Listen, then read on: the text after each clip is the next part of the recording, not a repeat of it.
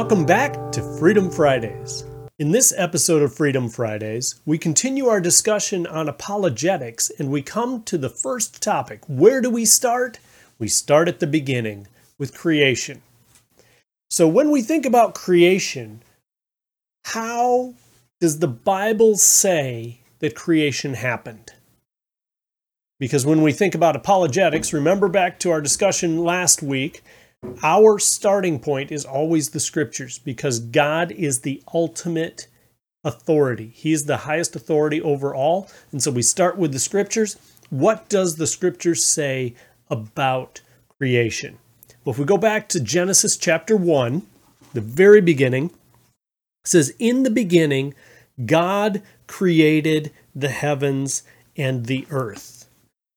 So the scripture says God created the heavens and the earth. Why would the world then come up with another idea they call the theory of evolution, which really isn't a scientific theory. It's a misnomer. It doesn't follow the rules of, of science for a theory.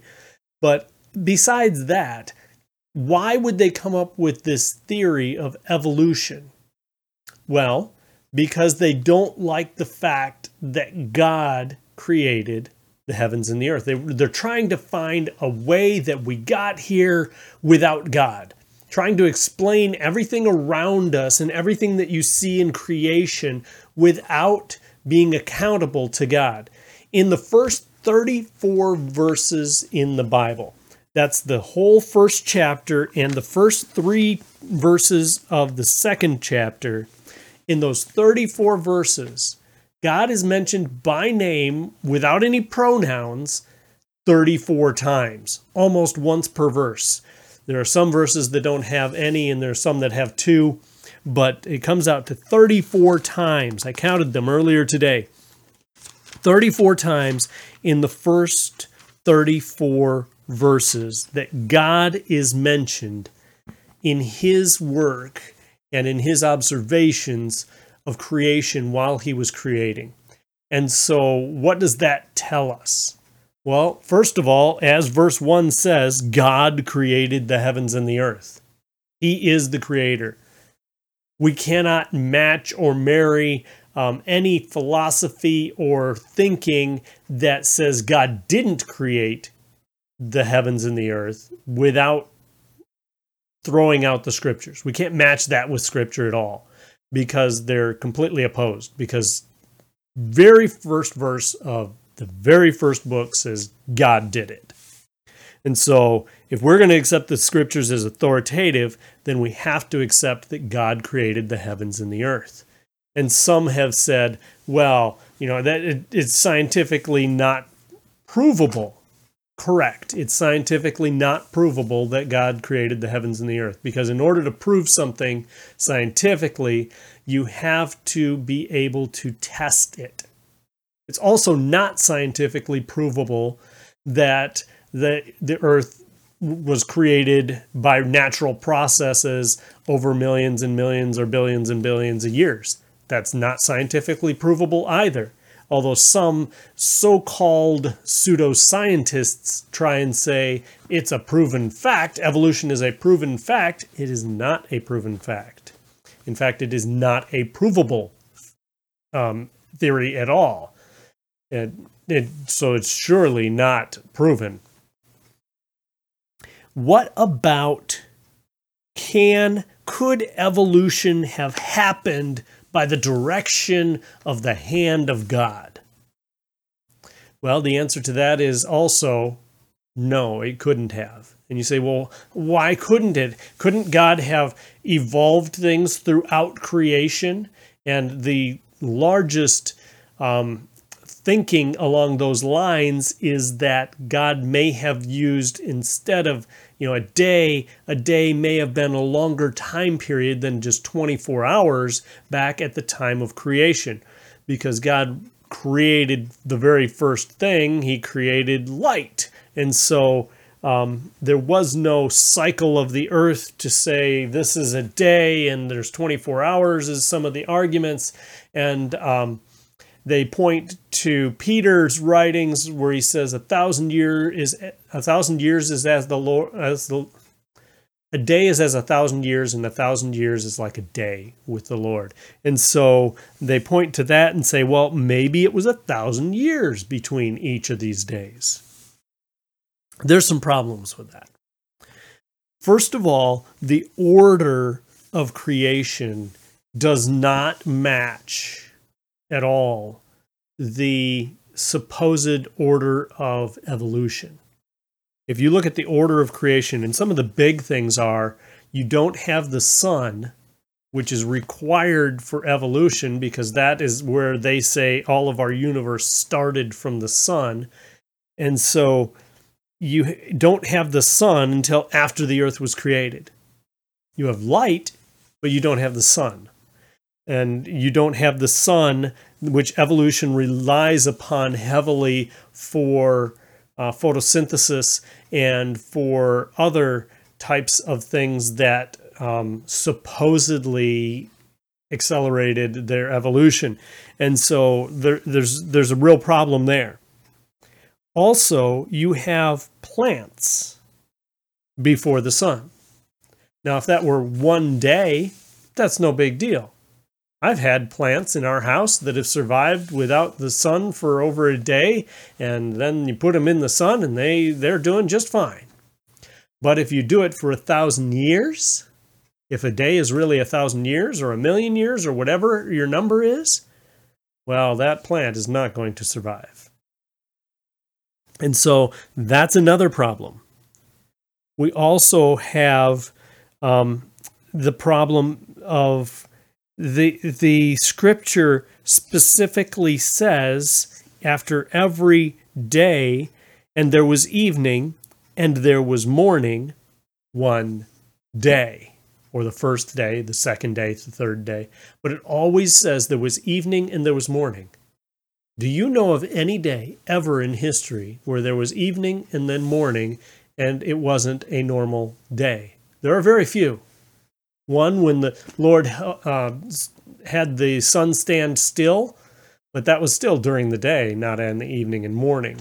It's, it's a normal day cycle, and he's speaking in normal terms for normal people to understand the normal thing that this is six normal days that is created, and the seventh normal day, God rested. In fact, that very purpose is spelled out in Exodus chapter 20 when he talks about the Ten Commandments.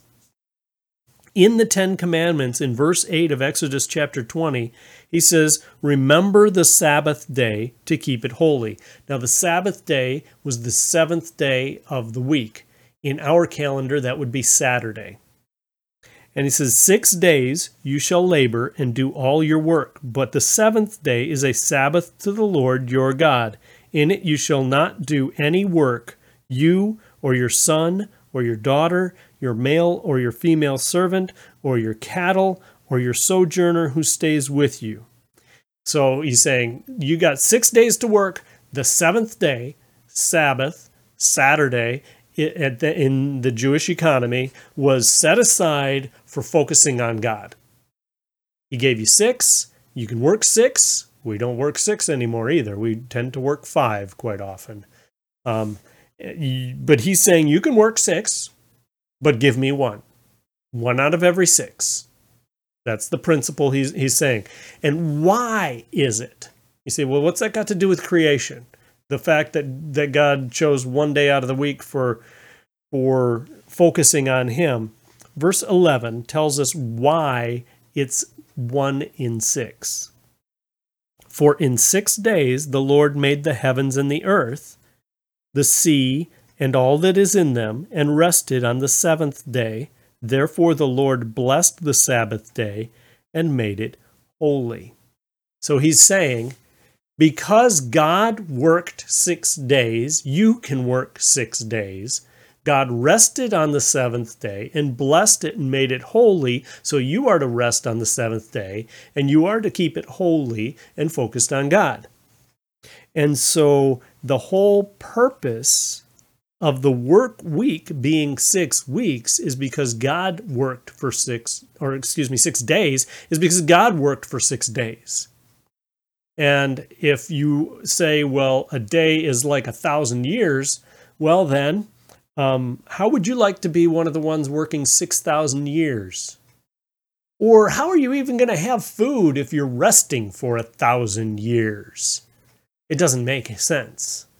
And so, even God, when he is giving the Ten Commandments to Moses, says, I worked six days. I did this in six days, not 6,000 years, not 6,000 days, not, not 6,000 hours. I did it in six regular days. And so you are to take your six regular days and work. And don't work any more than that because the seventh day is to rest like I rested and to focus on God like I want you to focus on me. And so that purpose is even given in in the law so that we see yes God himself did say these are six regular days. So if we're looking at creation, how did God create the world?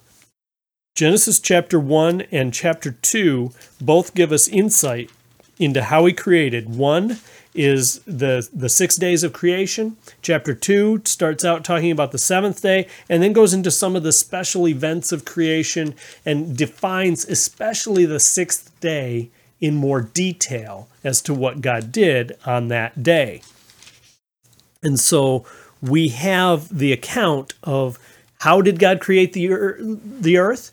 He didn't leave us wondering as to look around and try and figure it out. Although you can look around and see, wow, this is the creation of God.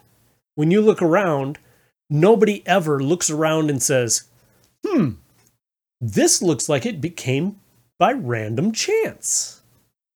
I don't see any design anywhere. Uh, this just looks like random chaos. Nobody ever says that. Nobody ever says that. The, the theory of evolution has borne itself out of the necessity people see to somehow describe their existence apart from God. We don't need to take that when we're talking about defending our faith. All we have to do is go to our faith and, and show them this is what the, the Bible says, and this is how uh, we talked about last fall in this podcast, and you can look it up where we defended creation. Um, go back to that because there is a lot of evidence. It isn't just that we're saying, oh, the Bible says it and we don't see any evidence of it. Of course, we see evidence of it. We see evidence of everything that happened in the Bible um, because it did happen because it's true, you're going to see the results of it. And we do see the results of it. So go ahead and go back to that podcast and take a look. But um, I want to take the remainder of our time to look into some really interesting things that we need to know. As I said already, God's name is mentioned 34 times in the first 34 verses. He also says in every day when he's looking at it that it was good. The sun and the moon and the stars, they were good. The animals are good. Um, and so there's one day, though, that he says something different. There's one day, and that's just for a specific part of the day that he says, This isn't just good, this is very good. And that is the sixth day. The sixth day itself, the animals and such were good. But when he talks about man, when he created man, when people were created, he says, now that's very good. Why is it? Because when he created the people, verse 26 of Genesis 1, he says, Let us make man in our image, according to our likeness, and let them rule over the fish of the sea and over the birds of the sky, and over the cattle, and over all the earth, and over every creeping thing that creeps on the earth. God created man in his own image. In the image of God, he created him. Male and female, he created them. God created man in his image. What does it mean to be in God's image? Well, uh, it, it's it's more than just we look like him although we might. But God, remember, God is spirit. So God can look like whatever God wants to look like. But when we think of what does it look like to the to be in the image of God, we are created like God. We we are equated re, equate created, excuse me, with intellect, emotion, and will. We are created with a physical part, a metaphysical part or soul, and a spiritual part. We're created so much to be like Him. Remember, He is three in one. We are also three in one. Um, we are created in His image. Now, what does that tell us? Um, remember, God directly relates to people throughout history. You don't see God directly relating to animals. Don't God doesn't you know directly relate revelation to the bugs um, or to the fish or to the whales. Um, God directly relates to people, unless you're talking about a specific instance where God directed a donkey to talk to Balaam, and that is considered a miracle. That is not considered the norm. What does that tell us? That God thinks that people are very special. In fact, He, tr- he create, treats people very special throughout Scripture. It's murder, punishable by death, to kill a person outside of uh, war or justice. However, it's called hunting and getting food if I kill a deer or if I kill an animal and eat it. It's called self-protection, and if a if a uh, if an animal kills a person, it is to be killed. If an animal kills another animal, then you just pay what the animal was for and, and how, how, much it was worth, and and the uh, and make up the difference. So there is a very special place for people. In fact, God sent his son to die for people, not for the dogs and cats and the, the donkeys and the, and the uh, lions, but God sent his son to die for people. It also shows us that God's creation is accountable to its creator. If we go to Romans chapter 9, in verse 20, he says, Unaccountable, who are you, O man, who answers back to God? The thing molded will not say to the molder, Why did you make me this like this, will it? Or does not the potter have a right over the clay? To make the same lump one vessel for honorable use and one for common use. Now, there he's talking about how we're all created for different purposes and, and, such, but it also stands to reason from the same passage that because we are created by God, God made us people and we are accountable to Him. God, as the creator, sets the rules for our lives and the standards for what is right and what is wrong because he is our creator. We're going to take this a little bit further next week as we take a look at life. And remember, God created life. If we look back to Genesis chapter 1, He breathed the breath of life into Adam and he became a living being. We're going to talk a little bit more about that next week as we continue our study on apologetics on Freedom Fridays. Thank you for tuning in and have a great week.